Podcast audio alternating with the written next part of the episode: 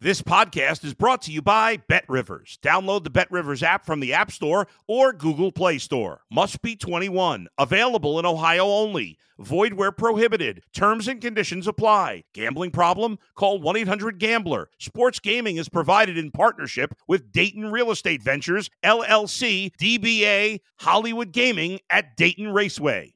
If you're a tennis fan, you'll love Betting Weekly Game Bet Match on the Bet Rivers Network. Whether you're a better or just love tennis, you'll enjoy the in depth analysis each week of the tennis calendar. Subscribe to Game Bet Match today from your favorite podcast provider.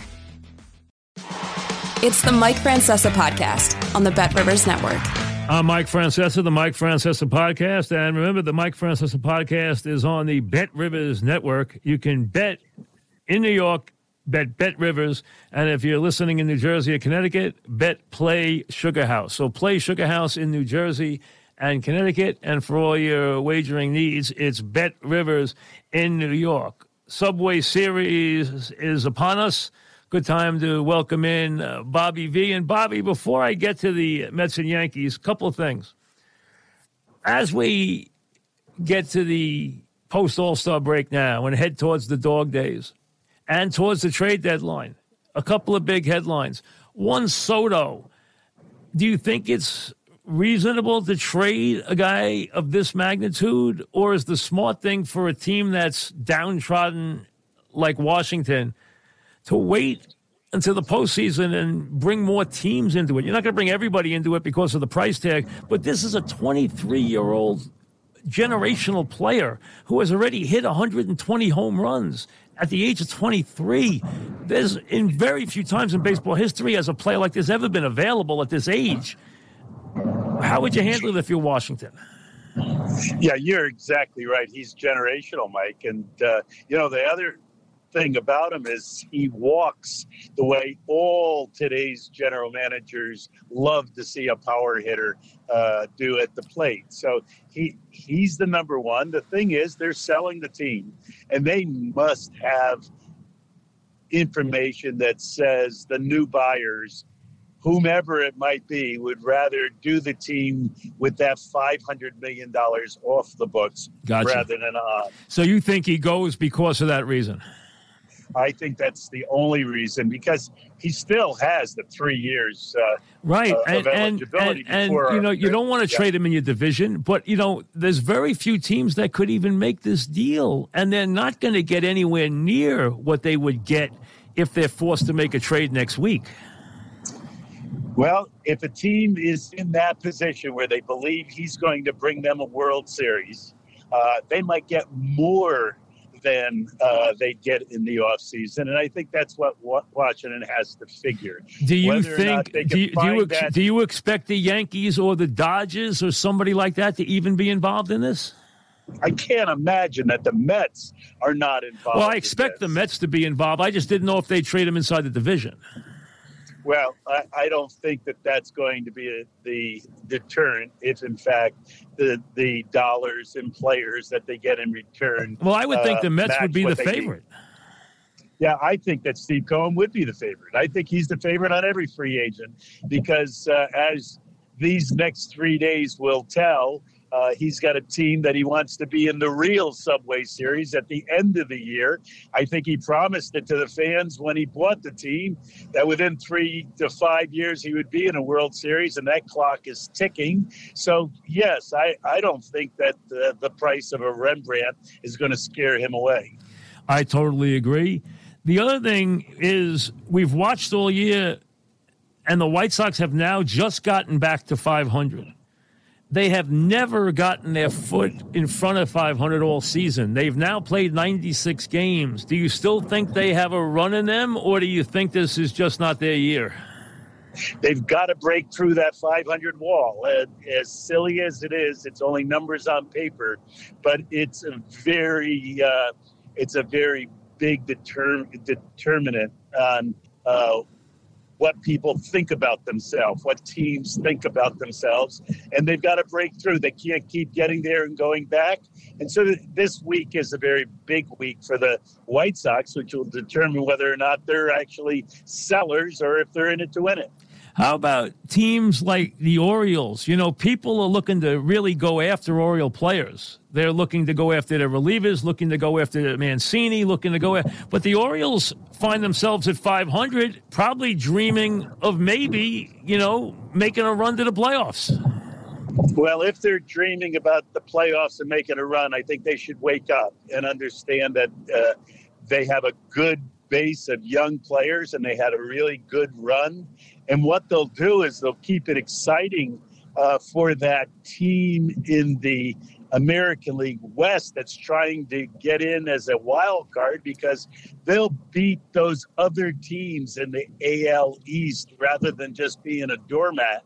And that will open the door for the team in the West to get into the wild card race.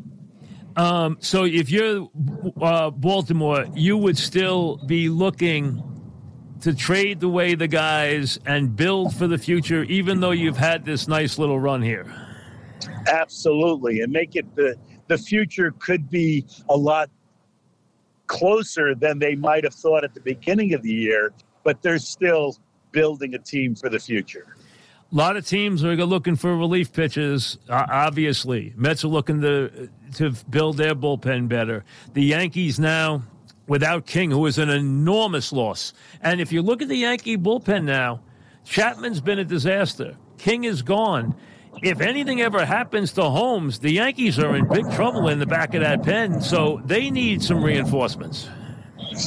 Mike, since the first show we did, we hung a lot of the hopes of the Yankees on Chapman. Holmes has come along and been spectacular. But as you say, without King, with him breaking his elbow, uh, the Yankees' first priority is going to be a couple elite uh, relievers because you know how that works in New York. You put on the pinstripes and you blow a two run lead in the eighth inning early, uh, that'll have a lingering effect and, and one that a reliever might not be able to get over uh, getting into the postseason. No question about it. And, you know, let's be honest, you know, the Yankees, they don't even.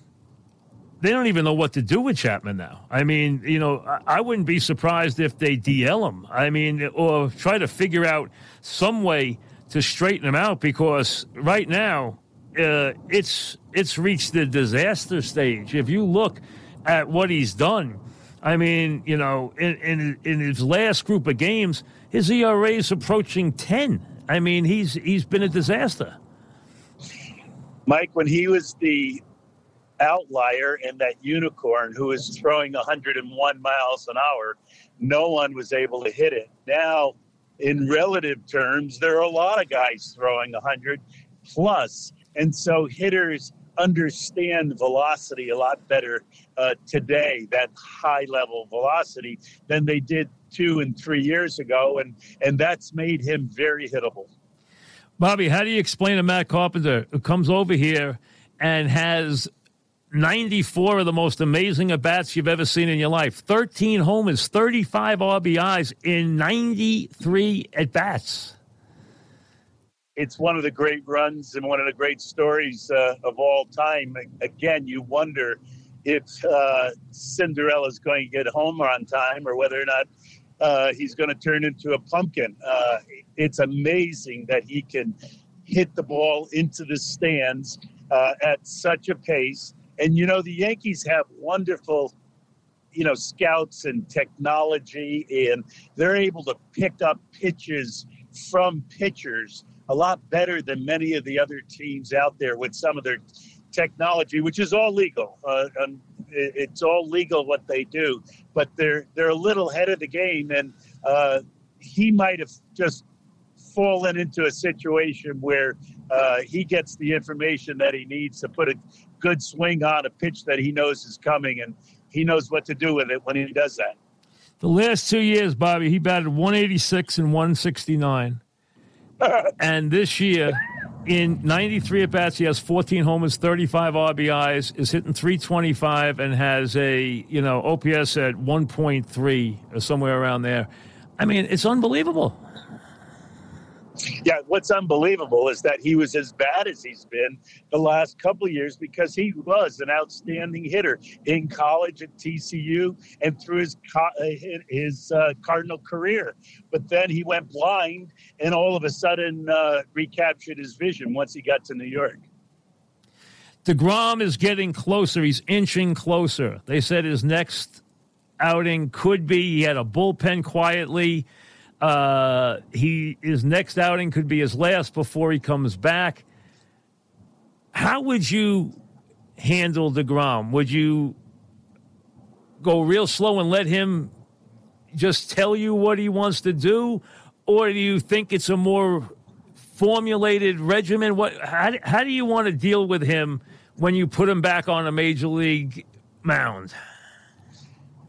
Michael, you know, that's a three part problem uh, and situation that the Mets have to deal with. One, he's coming back from injury. Two, he turned down a mega contract and he has a month to prove to the Mets and other teams that he's healthy and he could do it.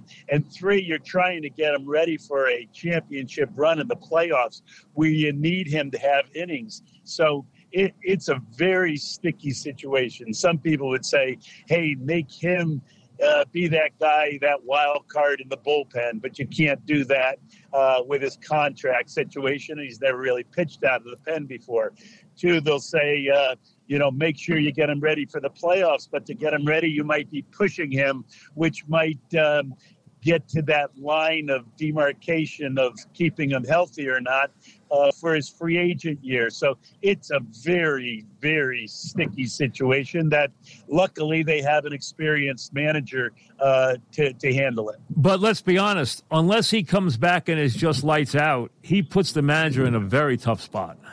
Oh, it's it's very difficult. That's what I say. Usually, you have one situation to deal with, or maybe two. I think there's three, and and there might be even another one in there. You know, where you know Jacob Degrom is such an individual that uh, hardly anybody knows what he's thinking.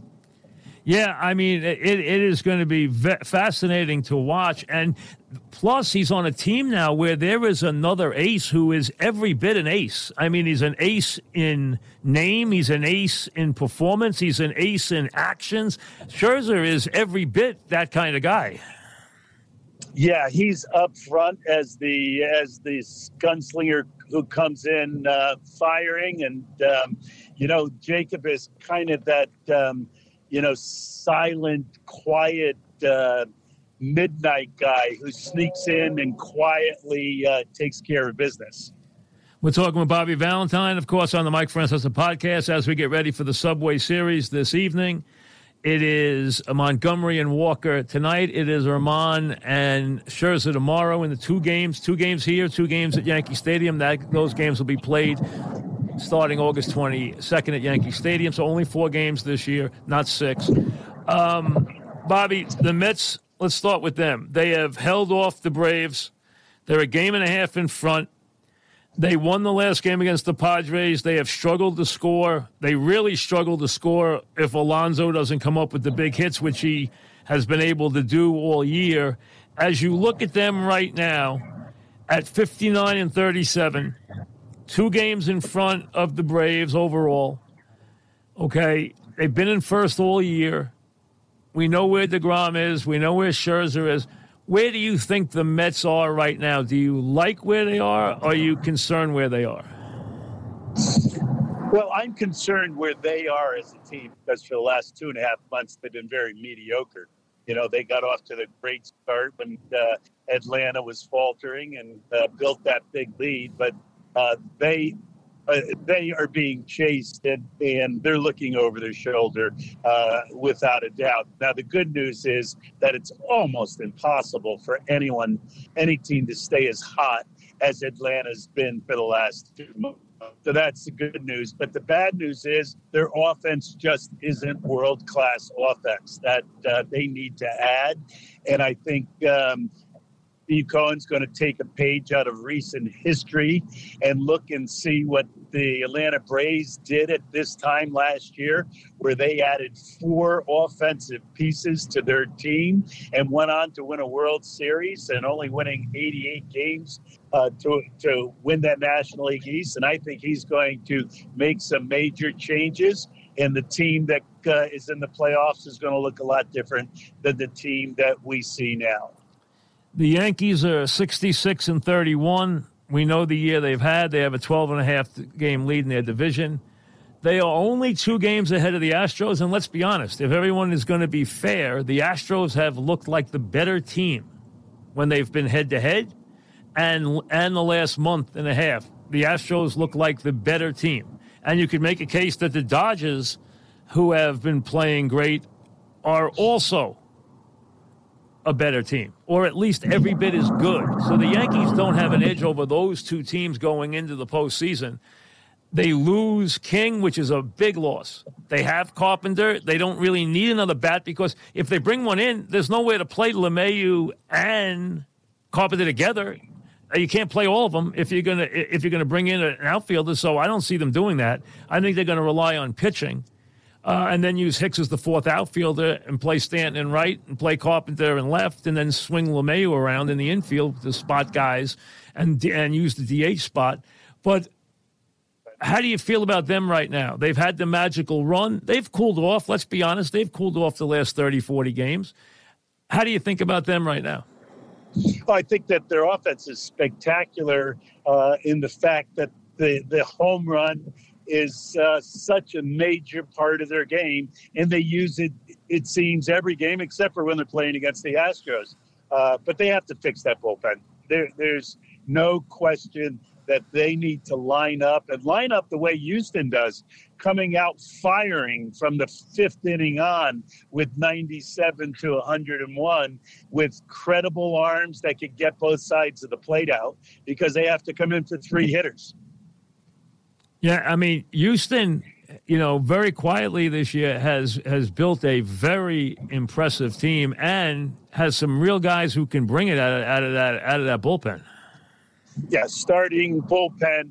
Houston's the real deal. Um, they, they're Yankees and Houston will be in the playoffs, and uh, unless there's a great upset, they're going to uh, beat at the end to see. How do you feel about the How do you feel about the Yankees starting pitching? I think it's good enough to get to their bull. You, do you do you consider sure, who goes eight innings? Do you consider yeah, Cole? Do you consider Cole the real thing, or do you need to see more from him in the big game? Yeah, on a certain day, he's the real thing. But again, uh, I don't think that they think of Cole um, as a complete game pitcher, as an eight inning pitcher. Uh, everyone thinks of that uh, six and a third, uh, five and two thirds type of starting pitcher. And once it gets to the middle of the lineup that third time, there aren't many people who want to want to play with fire because you'll get burned. Right now, at this point, 100 games into the season, rank the Dodgers, Astros, and Yankees for me. I think right now I do the Astros, Yankees, and Dodgers in that uh, order. I, I, yeah, I, I think the Dodgers are uh, missing at, on a lot of cylinders. You know, they've got to still have a couple guys in the lineup hitting less than 200. Uh, Buehler's not in their staff. Uh, their their relief pitching uh, is anchored by a question mark. So, um, yeah, I, I rate them number three. Do you believe that what they've gotten this year from from the kids that they that they have, do you believe that that will continue for them? Do you do you do you believe those guys can continue to pitch that way? Uh, no, as a matter of fact, you know they're they're two of them, I think two of them are undefeated. At least one of them's undefeated. That's not going to last. But um, you know that Gonsolin throws a heck of a uh, split finger, and and the uh, left-hander is kind of a West Coast uh, version of Nestor. So uh, once the hitters get used to the left-hander and and lay off of the split, I think those two pitchers are going to. Um, yeah, that's Johnson and Gonsolin. I think they're going to um, um, you know, hit hit uh, the uh, world of reality and, and hit it in the hard way. Do you, you in your mind, have you seen enough 75 innings into the season to believe in Kershaw? Because he's been very good. Oh, I, I believe in him again for six innings. Uh, I think he's he knows how to pitch and he has that curveball that's back. He's only throwing 91, 92 miles an hour. He needs to hit spots. Um, he's come up with a nice little changeup, but you know his his curveball for the first two times through for sure uh, is, is, something you have to deal with. But um, hanging curves uh, go a real long way. How about how about what uh, Verlander has done this year? Huh? How amazing has he been? Well, that's what it is. To to be at to be his age, to come back from that injury, to be in a pennant race uh, basically right from the first game of the season, and to uh, rise to the top the way he does has uh, has put him right in into the Hall of Fame, I think. And I if he has the off season that he could possibly have, um, he'll, he'll be a first ballot. I mean, thirteen and three, a WHIP at eight point eight eight and and a 1.8 ERA. What what a what a remarkable year, uh, and and just going deep in games and just being overpowering, just overpowering guys. It's it's it's amazing how good he's been. Yeah, velocity, control, breaking balls. He's he's the entire package. The Subway Series. You know, I've always been a huge proponent of it. I, I love it. I think it really adds something to the baseball season. You go there, no matter what the circumstances, the place is a full house. Clearly, there's going to be a huge buzz tonight. Both teams have been waiting all year to get at each other. You got a different feeling with the Mets now with the new ownership. You got you got both teams in first place. What did you take from the Subway Series games you participated in? Mike, it's 25 years since the first ones. How amazing is that? Amazing. You were there for the first ones. Dave Mlicki. I was there with Dave the Mlicki. You imagine Dave Mlicki on the mound and both you and Joe's sister, who had direct lines to God, praying to have the Yankees win and the Mets lose. How the heck did I we ever have a chance? But um, they Da- Dave Mlicki nine nothing. I think the score was, if I remember right, nine nothing, right? yeah, or six. I think you might have it up. Okay, maybe down, I'm but- wrong. Maybe it was Yeah. six, but uh, but Dave Mlicki in the first one ever. Uh, but what from a, from your standpoint, what what what what what were the games like? Well, there, there was nothing like them, and and you know, talking with Joe over the years, you know, we we used to play six games. My gosh, you know, play those uh, double series and.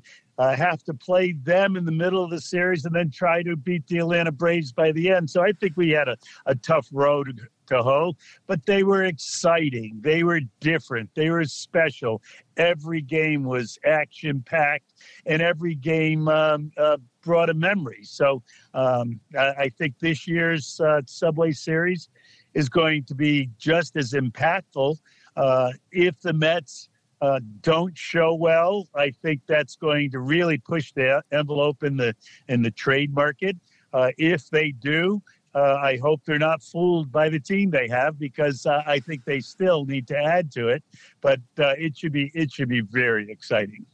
And and you think because of what's going on ownership wise that Soto will get moved ne- by August second, which is going to make the next week very very interesting if that's the case. Because you know, think about it: how many times in baseball history Babe Ruth and being sold uh, because of a failed play uh, or a play that cost way the overruns on the no no Nanette play that uh, made them sell Babe Ruth to the Yankees uh, at that age. Here's a player. How many generational players ever get moved at 23 years of age? Yeah, well, it was uh, unprecedented when the Babe got moved, and this will be unprecedented. You can't compare it to Babe Ruth. It was a different era, it was a different time. But this Uh, is a wonderful slugger who's getting moved at 23. right? They didn't have a, a hundred years of history to to know just how great a hitter um, uh, Soto is, and um, yeah, you you move them. You have to make sure that the the truck is full. when uh, it returns back to the ballpark. And um, if it if they're shrewd enough, if you can be uh, good enough, and I think in today's scouting world, um, you know, it, it's harder to be fooled. You know what a player can do. You don't know totally who the player is, but you do know what the player is, and and if they get enough of what's, they could be right back in the pennant race next year. Washington. Do you, do you want to? Are, are you zeroing in on guys who are major league ready, or do you feel comfortable enough that you have a read on the real gems of prospects as low as A ball? Well, you know, A ball's not that far away anymore. Guys are coming up uh, to the big leagues uh, quicker than they used to. Uh, I think you, you look at that double A talent as being major league ready, and guys who are at A ball might be a, a year and a half behind that, which um, which is just around the corner. So you you you even are, you you feel comfortable even taking someone as a prospect on the A ball level and feel like you got a good handle on them. Yeah, if you have enough of uh, of the metrics on them, if you if you know what uh, the player is and what the talent is, and the only thing you're dealing with is uh, the radical personality or an injury. I think um, I think you could go for it. You know, in in the past, you could have gotten fooled, and many teams were fooled by, you know, uh, what they heard, what a scout might have thought they saw. Uh, you know, vision is being corrected with metrics these days, and so it's a lot easier for. I mean, a lot harder for uh, the eyes to be fooled. This is an unusual situation, Bobby. Do you think it's as much as five quality pieces for this guy? Uh, uh, you think it's four? You think it's even maybe five quality pieces for this guy? Yeah, I think it, I think you have to get over three, and you might get as many as six. Um, wow. You know, he's he's spectacular.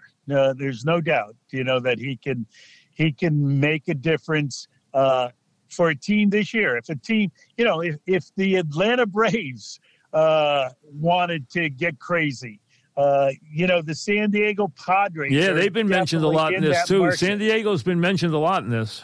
Sure. I mean, they see the, the Dodgers as vulnerable for the first time in a long time, and they've already spent a lot of money. Um, I could see San Diego jumping right into the fray and, um, you know, being the team because they have some pretty good minor league players and some good young major league players. Thanks, Bobby. Enjoy it very much. Talk to you next week. Take care, Mike. Stay All healthy. right, Bobby Valentine, Subway Series. Enjoy, folks. We'll see you later in the week. Thanks for listening to the Mike Francesa podcast on the Bet Rivers Network. Hey, it's Mike Miss here. What a time to be a Philly sports fan, and you can share the excitement with me each week on the Mike Missanelli podcast on the Bet Rivers Network. Listen and subscribe to the Mike Missanelli podcast today, wherever you get your podcasts.